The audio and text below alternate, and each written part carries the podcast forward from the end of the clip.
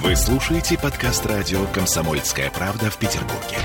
92.0 FM. Беседка. На радио «Комсомольская правда». В студии радио «Комсомольская правда» Лев Яковлевич Лурье. Историк, журналист, публицист. Здравствуйте, Лев Яковлевич. Добрый день. Ну, сегодня у нас тема, на самом деле, 8 сентября. Давайте, по крайней мере, это главная тема, с которой мы должны начать. Это наш инфоповод. Блокадные чтения, которые проходят уже 4-й год. Что это такое? Ну, это некий обряд, который мы придумали с моим товарищем, постоянной помощницей Анастасией Принцевой, и который сводится к чтению имен людей, погибших в годы блокады. Такие поминальные чтения. Они происходят по всему городу в течение вот этого дня трагического, когда мы празднуем очередную годовщину начала блокады Ленинграда. Присоединяются все больше и больше площадок. Сейчас их будет около 80. И мы, сколько можем, читаем эти имена, которые опубликованы в многотомнике, изданном сотрудниками публичной библиотеки. Этот многотомник содержится в интернете, поэтому это небольшая сложность. Люди по разному принципу читают эти имена. Где-то, как в каких-то крупных учреждениях, типа университета или Эрмитажа, читают, но уже прочли имена погибших сотрудников. Угу. Но часто выбирают дома, которые расположены где-то поблизости. А это легко сделать, потому что можно, рассортировать умерших по домам. То есть как? Есть какой-то ресурс, да, в интернете? Да, есть огромный ресурс в интернете, где перечислено 800 тысяч погибших примерно. Они сортируются по, если нужно, по адресу, по дню смерти, по месту захоронения и так далее. Ну и вот можно найти свой дом, можно найти свою квартиру, если это старый фонд. А можно, если это место не было застроено, как какой-нибудь комендантский аэродром, взять какой-то другой район. Это уж как кому хочется. То есть, давайте так. Вот если я хочу по своему адресу понять, кто погиб во время блокады вокруг меня, условно говоря, там, на 6-й линии Васильевского острова, я захожу на какой ресурс? Я боюсь сейчас сказать вам адрес, но вы набираете жертвы блокады, и у вас в поисковике, и у вас появляется немедленно этот ресурс. И я, на самом деле, могу просто в трубке скопировать эти фамилии, выйти... Вы выходите на первую страницу, и там берете перечень улиц. Поняла. В алфавитном порядке. У вас, не знаю, улица Цымбалина. Берете букву «Ц» и... Выходите на Цымбалина. Значит, по каждому дому будет список людей в алфавитном порядке, где есть фамилия, имя, отчество, год рождения, год смерти. И даже не год смерти, а дата смерти. Вот. И это производит очень сильное впечатление. Потому что в среднем в каждом большом доме в центре города, пятиэтажном, шестиэтажном, в блокаду умерло от 100 до 200 человек. Ну, и мы говорим о ужасах большого террора сталинского, но мы знаем и по табличкам последнего адреса, и просто по изучению домовых книг, что это на 2 порядка больше, на примерно в 10-100 раз больше количество людей, погибших в блокаду, нежели количество людей, убитых в 1937-1938 году. страшно запоставлять эти цифры. И, Лев Яковлевич, а вот это произнесение вслух имен, вот эта традиция сама по себе, она, с одной стороны, ассоциируется, я не знаю, ну, например, у меня, да, с каким-то отпеванием. Вот да. Эта традиция проговаривания, это что? Она есть? Вы ее придумали? Или она была? Я в Чехии что-то подобное. Я думаю, что я ее придумал, но, конечно, корни ее в синодиках. В Пражской синагоге такое есть. Ну, не только в Пражской синагоге, но и в любой православной церкви. Существует синодик про Ивана Грозного, куда он занес имена своих жертв во время новгородского погрома, и потом сам же велел их поминать. Боже мой. Вот. Кошмар какой. Да, и это обычная история. То есть, так поминала православная церковь, не знаю, жертву Беслана, да? Угу. Ну, кроме того, есть знаменитые строчки Ольги Федоровны Бергольц: «Никто не забыто, ничто не забыто». Но известно, что все забыты или почти все забыты. У советской власти, да и у нас в целом, надо сказать, вот эта культура оплакивания жертв очень плохо развита. У нас есть культ героев. То есть, если человек, условно говоря, со словами «За Родину, за Сталина» бросается на амбразуру и закрывает пулемет, то мы знаем, как писать его, условно говоря, житие для Ленинской комнаты военной части. А если это Таня Савичева, которая умирает от голода, пережив смерть своих близких, то мы об этом не очень знаем, как говорить и писать. Очень горькая ирония звучит в ваших словах. Но это не значит, что этот человек не мучился, что он не жил, и что ему в неком высоком смысле что он не должен оставить память на земле. Лев Яковлевич, ну, на самом деле мы знаем прекрасно все историю с блокадным музеем, с Львом Раковым, мы знаем ленинградское дело, мы знаем то, как на самом деле советская власть пыталась замолчать историю с блокадой. Кстати, это тоже отдельный вопрос, что за комплексы ее мучили. Но ведь и сейчас, насколько я понимаю, люди бьются и борются вот с табличками последнего адреса. Значит, и требуют, чтобы этой гадости у меня не было. Нет, это разные все-таки вещи. Значит, таблички последнего адреса – это, так сказать... Репрессированные, но все равно. Но это, да, нерешенное внутри общества некая историческая дилемма. Ну, это правда, в других странах это... Нет, это, в общем, звенья разной цепи. Ну, хорошо, ладно. Значит, Сталина можно любить. Как бы это не нарушает Уголовного кодекса. Вы сейчас смеетесь? Я не смеюсь, я говорю, почему? В Советском Союзе Сталина можно любить. Это не нарушает Уголовного кодекса. Ладно, окей. То есть, не в Советском Союзе, а в Российской Федерации. А Гитлера любить нельзя. Это уголовное преступление. Мы отпеваем жертв Гитлера. У нас никакого сведения счетов ни с кем нету. Главным виновником ленинградской блокады был немецкий нацизм. Здесь даже думать нечего. Вот. Поэтому я не думаю, что это должно вызывать какие-то общественные дискуссии. Другое дело, что действительно культуры вспоминать невинные жертвы, неважно, военнослужащие это или нет, как бы военнослужащие, погибшие не в ходе наступательной, а в ходе оборонительной операции. Ну вот, слава тебе, Господи, что этим 9 мая Верховный главнокомандующий открыл памятник в Ржеве, который был до этого забыт, потому что эти 1,5 миллиона человек как бы не сыграли роли. С этого не началось вот это наступление, которое началось между Доном и Волгой. Да? И слава богу, что поисковые отряды все-таки... К ним присоединилось Министерство обороны, и происходят раскопки где-нибудь на Синявских болотах и в других местах, где люди погибли.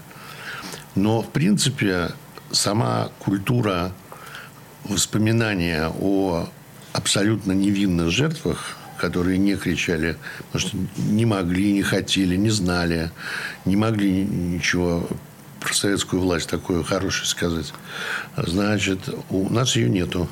И сразу возникают ряд вопросов. На самом деле у историков есть ответы. Какова мера ответственности местного ленинградского руководства, какова мера ответственности Верховного Главнокомандования и Сталина в количестве жертв ленинградской блокады. Но факт остается фактом.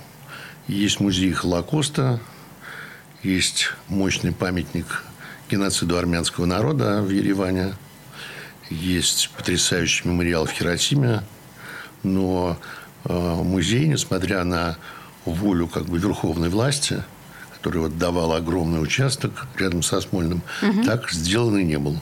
То микроскопическое увеличение блокадного музея на Соляном городке с абсолютно устаревшей морально экспозицией, она, конечно, никого устроить не может, если мы подумаем о величине катастрофы. Лев Яковлевич Лурье в студии радио «Комсомольская правда». Мы разговариваем в преддверии печальной даты 8 сентября. Вернемся через пару минут после рекламы. Беседка. На радио «Комсомольская правда». Вы слушаете подкаст радио «Комсомольская правда» в Петербурге. 92.0 FM. Беседка на радио «Комсомольская правда». В студии радио «Комсомольская правда» Лев Яковлевич Лурье, писатель, журналист, публицист. И вот о писательской вашей стезе, с вашего позволения, вы выпустили 18 августа книгу «Над Вольной Невой». Это правда. История о Скажите, о Петербурге, я понимаю, что это за очередная история о Петербурге? Уже столько написано. Это, во-первых, история не о Петербурге, а о Ленинграде. О Ленинграде, простите. Написано значительно меньше, надо сказать. Значит, я в течение нескольких лет возглавлял документальную дирекцию Пятого канала, когда он еще был петербургский, да. И выпускал такие программы, как «Культурный слой» и «Живую историю». Это были всегда истории, или почти всегда, про Ленинград.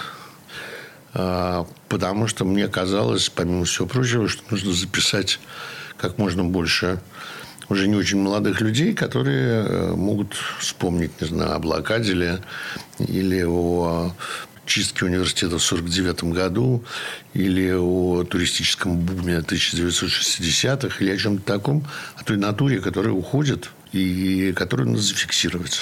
В результате вышло большое количество передач, но, тем не менее, архив интервью остался очень большой, и мне было его жалко. И я решил выпустить две книжки, вот первая из них вышла, основанная на воспоминаниях, на интервью, посвященных, я бы сказал, так сказать, бытовой и неформатной истории Ленинграда от 40-х годов до падения примерно советской власти. То есть там будет и Сайгон, и Форца, и, я не знаю, там Дворец молодежи, и гостиница Прибалтийская. Там будут всякие виды, как это говорят социологи, а также криминалисты, отклоняющегося поведения. Значит, вот должен быть, так сказать, советский человек. Я человек из эпохи Москашвея, смотрите, как на мне топорщится пиджак. Вот, значит, эти люди в топорщащихся пиджаках в фабрике «Пролетарка», значит, в полуботинках «Скорохода», да, которые посещают профсоюзные собрания, слушают репродуктор и время от времени ходят на спектакли по пьесам Сафронова в театр драмы и комедии академические имени Пушкина. Это советский человек. Да. Вот. Но его на самом деле почти не существовало, как мы понимаем. А были какие-то разные люди, которые рассказывали анекдоты сначала о Хрущеве, потом о Брежневе. Тайно ходили в церковь, занимались карате, читали, я не знаю, Одена, переписывали Бродского, декламировали Гумилева, воровали кошельки, дрались на улице и т.д. и т.п. И в той или иной степени каждый из нас и каждый из наших знакомых был таким человеком. Вот меня интересуют эти отклонения, которые я и стараюсь, такие субкультуры, которые я и стараюсь описывать. Значит, это истории каких-то людей. Ну, например, директор Танкограда Зальцман, создатель танка КВ, который был в 1949 году снят, естественно, с Челябинского тракторного завода. Ну, не расстрелян, как все. Ну, у него были разные основания, да, еврей и плюс ленинградское дело. Прекрасное сочетание. Неожиданно Сталин вспомнил, что такого человека, и сказал, что откуда он вообще берется, этот Зальцман? Он сказал, товарищ Сталин, он из мастеров. Пускай куда-нибудь поезжает мастером. И он...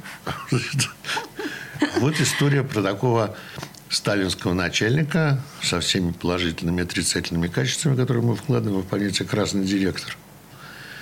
Есть история человека по фамилии Тарасюк, который создал рыцарский зал в Эрмитаже, который тоже сидел, был специалистом главным по историческому фехтованию, другом Кеннеди Анасис, уехал в Метрополитен, сделал такой же рыцарский зал, да. Вот. Есть истории, построенные по исследованию реальных уголовных дел. Вот, я хотела спросить про криминал. У нас была такая передача с замечательным журналистом Евгением Вишенковым, которая называлась «Опасный Ленинград». 12 уголовных дел. Евгений был ведущим, и мы с ним вместе писали сценарии, ну, и с другими редакторами. Значит, это история так называемого Степан Турга. Это букинистический магазин, известный всем петербуржцам. Это магазин Клочкова на Литейном проспекте рядом с Невским, который какое-то время называли Степан Тургом, потому что там работал вороведом некий Степанов, который сделал этот магазин абсолютно образцовым.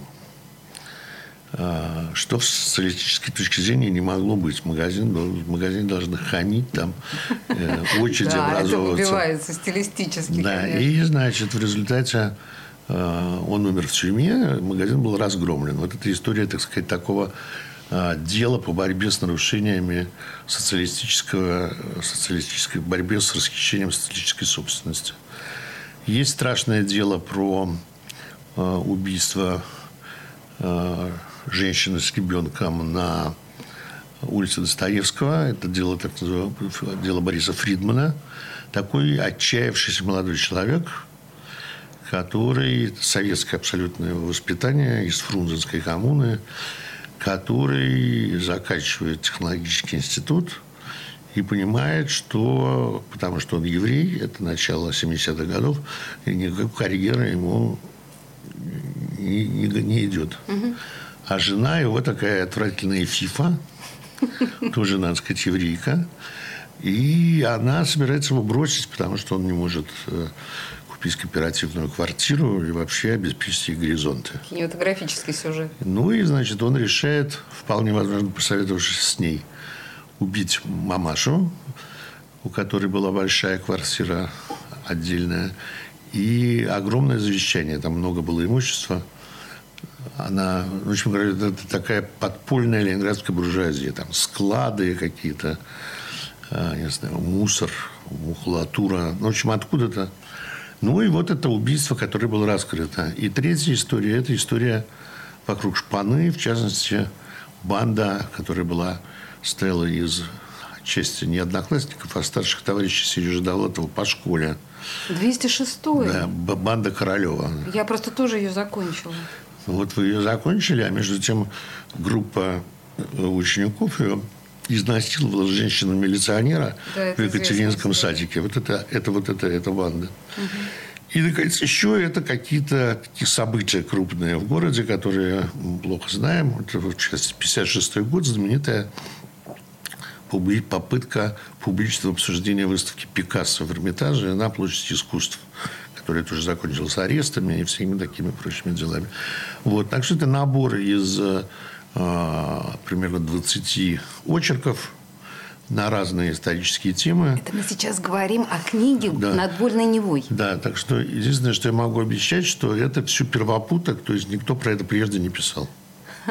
Слушайте, а это, она уже в продаже? Она уже есть на прилавках? Люди, уже бьются в очередях, кусаются, чтобы купить эту книгу. То есть это такой своеобразный гид по Ленинграду, по другой стороне Ленинграда, так, не совсем знакомый нам. И я прочитала, что у вас следующая тема – это Петербург Чехова. Да. Что это, об этом точно никто не писал. Это писали, но очень мало. Все-таки Петербург очень не чеховский город. Совершенно. Чехов здесь бывал примерно с 1885 по 1998 год, то есть лет 12. Каждый год, раза по два где-то проводил недели две, в общем, может быть, месяц в общем числе. И у него было много здесь дел, он здесь печатался, здесь шли его пьесы. В общем, литература была здесь, а не в Москве. Но меня интересует, не только и не столько сам Антон Павлович, сколько время. Мы представляем себе, что такое чеховское время. Чеховское время – это такое время, когда ничего не движется. И оно, конечно, очень похоже на наше нынешнее время. Такой застой. Застой. Александр III, начало Николая II. Очень интересное. Я бы сказал, что это педагогическое. Педагогическое значение, потому что перед нами, как, в частности, с Довлатовым, но по-другому, перед нами пример человека, который в это время довольно серьезными цензурными ограничениями сумел стать Чеховым. То есть это история творца в трудное время. Вот что такое чеховский Петербург. В студии радио «Комсомольская правда» Лев Яковлевич Лурье. Итак, книга «Надвольной Невы», она уже в продаже. 8 сентября, День памяти жертв блокадного Ленинграда. Спасибо вам большое, что вы пришли к нам. Спасибо вам. Беседка. На радио «Комсомольская правда». Вы слушаете подкаст радио «Комсомольская правда» в Петербурге. 92.0 FM. Беседка. На радио «Комсомольская правда». Лев Яковлевич Лурье. В студии радио «Комсомольская правда». В преддверии 8 сентября мы говорим о блокаде Ленинграда, но я думаю, что это не одна из тем нашего сегодняшнего разговора. И тем не менее, с вашего позволения, я чуть-чуть продолжу, ладно? Потому что вы сами достаточно жестко осекли меня по поводу роли Сталина и роли Гитлера в ситуации, которая сложилась в Ленинграде. Но, тем не менее, вы сами сказали об ответственности властей страны и властей города за то, что произошло. Вы говорите, что ответы у историков уже есть. Я боюсь даже спросить, насколько эти ответы публикуемы, насколько они известны общественности. Я боюсь, не запомним. Во-первых, мы должны понять, что в 90-е годы, да и в начале путинского правления цензура, особенно в исторических трудах, была довольно слабой, ее просто не было. Угу. Поэтому все, что можно было напечатать, все, что хотели напечатать, напечатали. 90-е годы вызывало очень много вопросов из того, что... Нет, я говорю о серьезных историков. Есть консенсус между серьезными историками. Точка зрения Даниила Гранина, который считал, что количество жертв блокады прям пропорционально ненависти, которую испытывал Сталин к нашему городу, это неправильная точка зрения. Сталину было абсолютно все равно, где сколько людей умирало. В Ленинграде или на Украине, или в Брянских лесах, или в окружении под Вязьмой, или в боях под Ржевом. Это были потери, с которыми он считался как тоталитарный правитель. Как для Чингисхана или для Наполеона, это были просто цифры. Количество не имело значения. Количество имело значение, но, в стратегическом смысле. Угу. То есть, условно говоря, Таня Савичева не была бойцом. Но при этом еще раз скажу, что никакой специальной цели увеличить мучения ленинградцев или увеличить количество людей, которые здесь умерли, у Сталина не было. Один из известных мифов, я прошу прощения, да, что Сталин особенно не любил Ленинград. Есть как бы куча причин, и именно поэтому он... Я думаю, что Сталин относился к Ленинграду с большим подозрением. У него были основания для того, чтобы не любить Ленинград.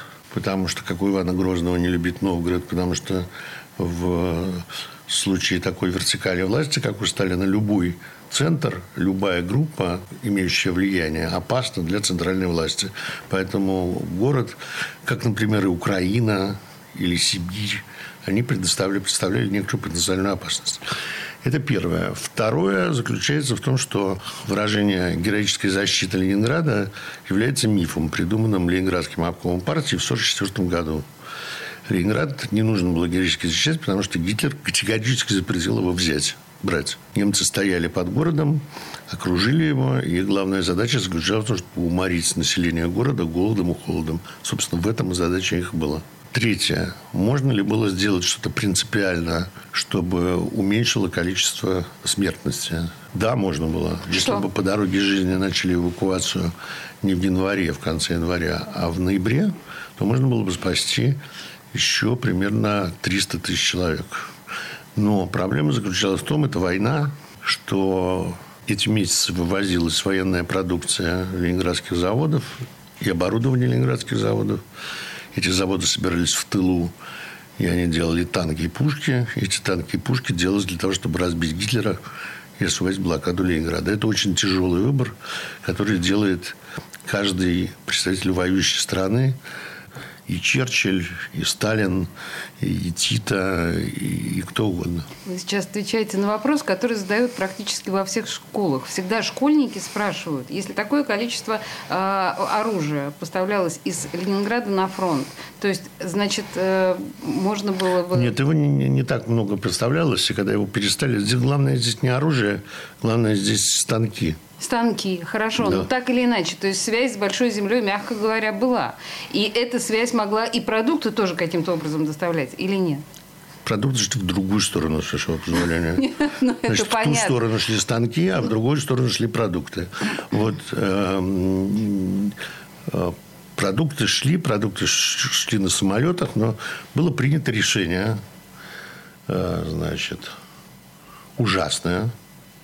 Но другого просто нельзя было придумать в это условие. 125 блокадных грамм – это смерть. Просто очевидно. Поэтому решено было снабжать работающее население и военные части таким пайком, при котором они выживали, как правило, не умирали с голоду. А дети, иждивенцы, старики были обречены на смерть. Мой отец говорил такую фразу, которая потом, как выяснилось, когда я уже стала старше, стала понимать, что не только он произносил это. Он говорил, что я съел свою бабушку. Он был маленьким во время блокады, и понятно, что бабушка отдавала ему свой паёк. Он именно это имел в виду. Но, в общем, как выяснилось, это достаточно расхожее выражение. Итак, 8 сентября блокадные чтения будут проходить в 80 точках Петербурга. Да. Можно ли какие-то вот основные точки? Эрмитаж, Русский музей, университет? Большое количество школ, дворы капеллы, Русский музей, Союз журналистов, Союз писателей. Вам нужно тоже набрать 8 сентября чтение имен. Вы получите полный список. Там ждут вас наши волонтеры, у которых есть списки. И вы придете послушать музей Ахматовой, двор музея Ахматовой, и можете с любого момента присоединиться и произнести столько с фамилией, сколько вам угодно. Лев Яковлевич, просто у нас есть еще немножко времени, и я о другой вашей акции хочу задать вам несколько вопросов. Я имею в виду День Д, который мы анонсировали, и Настя Принцева, одна из организаторов этой истории, была у нас в эфире. И, собственно, насколько я понимаю, в общем-то, День Д удался, и стилистически очень классно вписалось в историю Дня Довлатова задержание организаторов в саду на Загородном, в саду Довлатова. Вы можете объяснить, что это было? Это какой-то чудовищный абсурд, который, я не знаю, умом не понятен. Слушайте, абсурд не чудовищный. Абсурд и абсурд. Как вы философски к этому относитесь? Кто в милиции не бывал? Значит, я не знаю, кто и почему отдал приказ милиционером. И я думаю даже, что это была не милиция, а Национальная гвардия. То есть я точно не знаю. Росгвардия, вы имеете в виду? Да. Но мое ощущение заключается в том, что власть находится, мы с вами видим, в таком несколько истерическом состоянии в связи с приближающимися выборами и в связи с тем, что, по-видимому, прогнозы по количеству людей, которые желают голосовать за правящую партию, не очень устраивают, да? В том округе, где как раз мы отмечали юбилей Довлатова, как известно, выдвинуто 3 Бориса Вишневского, все с одинаковыми бородками. Вот. Бороды отрастили позже. Да. Сначала сменили имена, для тех, кто просто не знает эту ситуацию. Да? Сначала сменили имена 2 человека, а стали Борисами Вишневскими, а потом еще и бороду отрастили, и каким-то образом залысинки образовали на лбу. Вообще потрясающе. Вот. Я думаю, что это вот часть этого. То есть кто-то увидел каких-то людей, непонятно, почему такое количество людей. Что-то они говорят, микрофоны. Значит, какой-то... Люди с неприятными, интеллигентными лицами. Ну, не знаю, кому-то нравится, кому-то не нравится. Собаки почему-то. И я думаю, что просто, значит, это был сигнал снизу от бдительных граждан. Милиция всполошилась. 28-е, это была милиция все-таки, 28-е отделение. 28-е отделение всполошилось, потому что им накручивают каждый день на совещаниях, не знаю, что нужно накручивать, что, значит, вот нельзя допускать никакой митинговой активности. И они сочли невинное открытие памятника в экстерьеру Глаши, значит, каким-то революционным актом. Значит, ну тут нужно сказать, что... 20... Мне кажется, что Глаша как раз голосовала за «Единую Россию». Думаете? Да, абсолютно. Это что такое? Ну, только Глаша. Она была, если... она была сторонницей существующих порядков. Хорошо. Это поэтому она писала как мальчик, подняв ножку? Да, она старалась, как бы сказать... выглядеть бодро, чтобы радовать руководство города. На меня сейчас смотрят непонимающими глазами звукорежиссер. Очевидно, надо объяснить, что господин Бухаев, архитектор, скульптор памятника собачки Глаши, сделал ее с писающей, с поднятой ножкой. Но девочки обычно писают иначе. Вот. Но он позвонил, Лене Довлатовой и Кате Довлатовой, и они сказали, что у Глаши была такая особенность. Она была девочкой, но при этом поднимала ножку. И так поймите, что... это не гендерфлюидность. Это да. Так бывает у собачек. Так что это Вячеслав Бухаев проявил массу ответственности и взял на себя уколы. Да. Лев Яковлевич Лурье в студии радио «Комсомольская правда». Буквально 3 минуты новостей, и мы вернемся к разговору. Беседка на радио «Комсомольская правда».